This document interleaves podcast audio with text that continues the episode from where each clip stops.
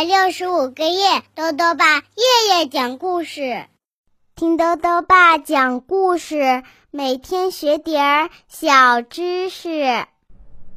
亲爱的各位小围兜，又到了豆豆爸讲故事的时间了。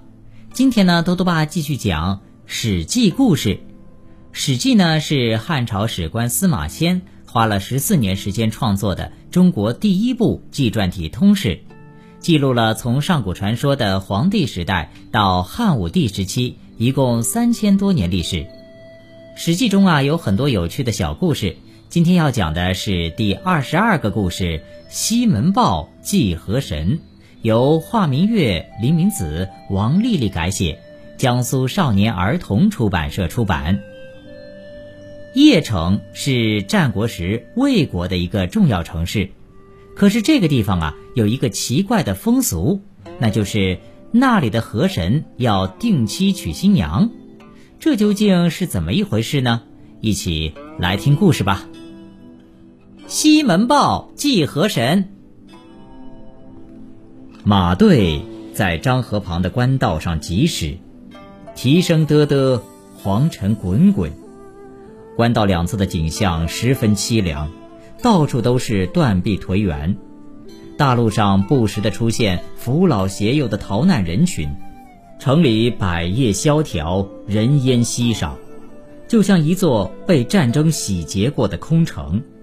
这番荒凉景象震惊了刚来邺城当县令的西门豹。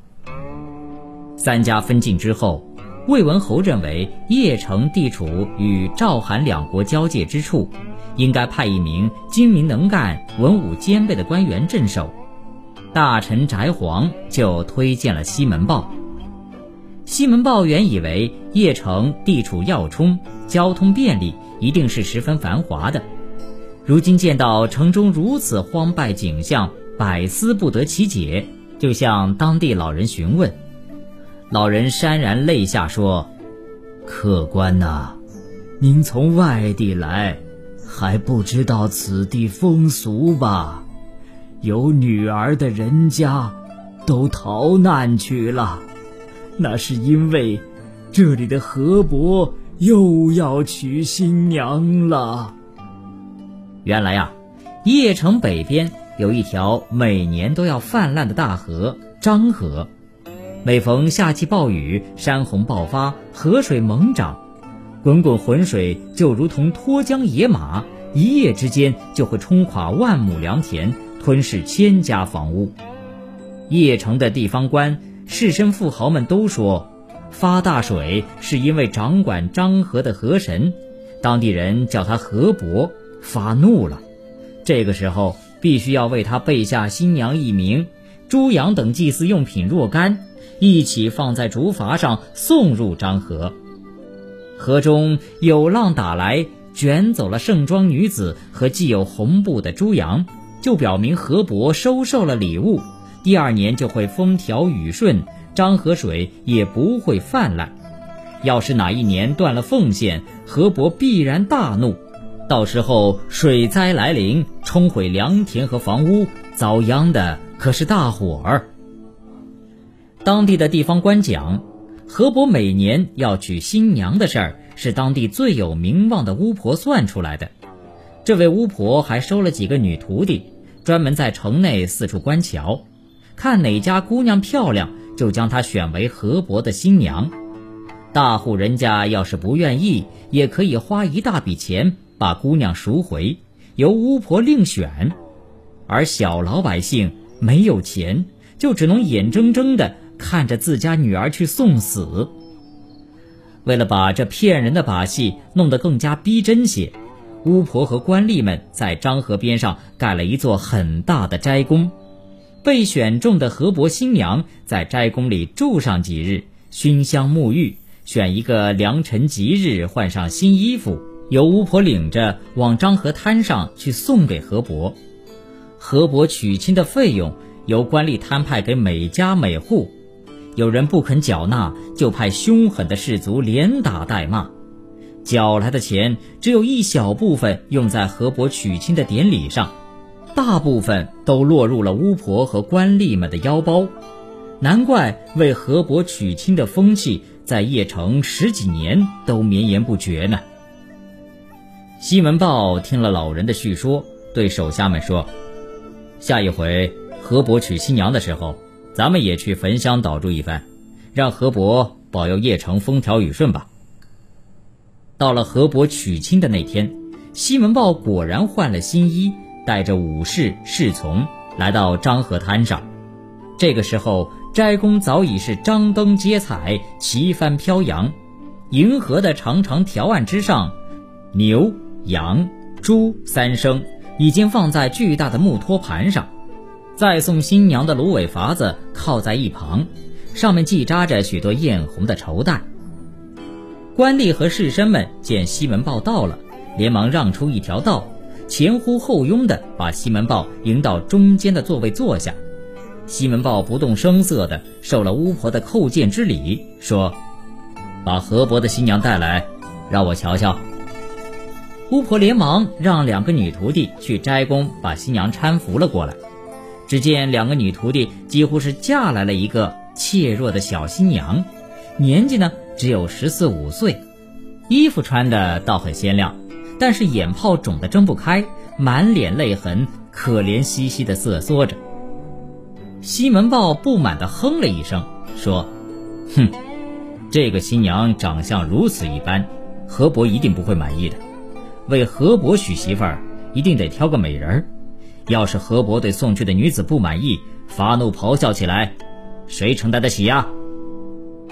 乡绅们看到西门豹发了火，面面相觑，一时之间不知如何是好。西门豹转头对巫婆说：“现在没有别的办法了，只有烦请大巫师去跟河伯请个罪，道个歉，说过两天。”一定挑个俊俏新娘给他。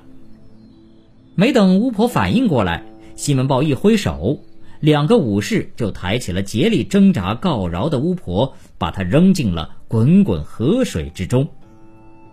岸上的人们惊的是目瞪口呆。西门豹坐下，悠然自得地喝起茶来说：“别急嘛，等巫婆禀明河伯回来，咱们再商议该怎么办。”等了半个时辰。西门豹不耐烦地站起来说：“这个老太婆真不会办事儿，怎么去了这么久还不回来？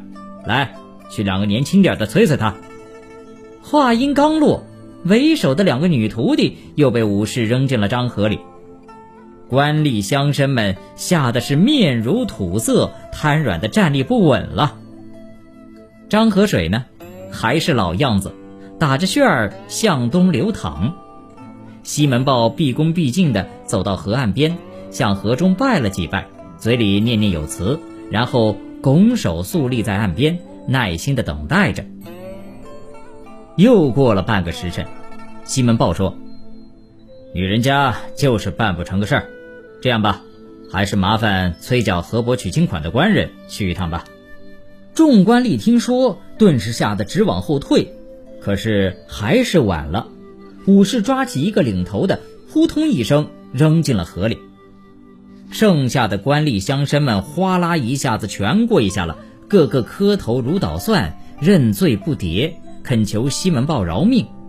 西门豹冷笑一声说：“你们明知道没有什么河神河鬼，却听任巫婆撺掇闹腾，为了搜刮民财、中饱私囊，你们害死了多少良家女子，使多少百姓倾家荡产。”这会儿让你们去河伯处报道，你们又不信河伯了，这就表明，原来你们编的全是一套瞎话。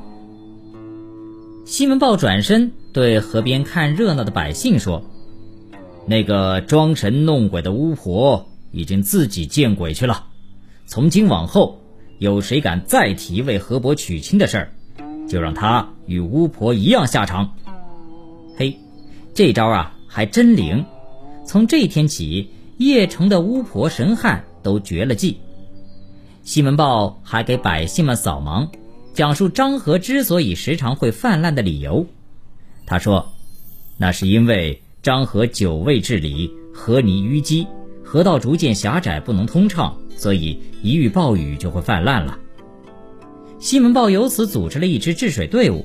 在邺城周围开凿了十二条灌溉总渠，这些渠道将漳河水引入缺水地带，改良了土壤，变裂地为良田，又减小了漳河水势，控制了它的泛滥。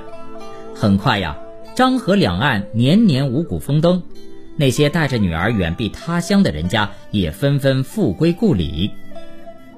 魏文侯听到这一消息，高兴地对翟璜说：“你没有推荐错人啊！这个西门豹能以这样的妙计让人们懂得河伯娶亲的荒谬之处，他真是一个能将计就计的有谋略的地方官啊！”好了，小围兜，西门豹祭河神这个史记故事啊，到这里呢就讲完了。下面又到了我们的小知识环节。今天啊，兜兜爸要讲的问题是。为什么昙花开放的时间特别短？兜兜爸告诉你啊，昙花属于仙人掌的一种，一朵花从开放到凋谢仅仅四五个小时。这是因为啊，昙花世世代代生活在中美洲和南美洲的热带沙漠地区，沙漠中白天和晚上温差变化很大，白天气温高，非常火热，而晚上气温低，凉快得多。昙花选择晚上四五个小时之内开花，而到第二天清晨就凋谢。这样的话，娇嫩花朵就不会被强烈的阳光晒焦。这种特殊的开花方式，使它能够在干旱炎热的严酷环境中生活，繁衍后代。久而久之，这种习性就一代一代的遗传下来了。最后呢，又到了猜谜时间了。今天的谜面是这样的。非禽非兽小眼窝，自小掌握超声波，旋转追逐样样会，捕捉蚊虫更利索。打一动物，再说一遍，非禽非兽小眼窝，自小掌握超声波，旋转追逐样样会，捕捉蚊虫更利索。打一动物，你猜到了吗？如果想要告诉兜兜爸，就到微信里来留言吧。要记得兜兜爸的公众号哦，查询“兜兜爸讲故事”这六个字就能找到了。好了，我们明天再见。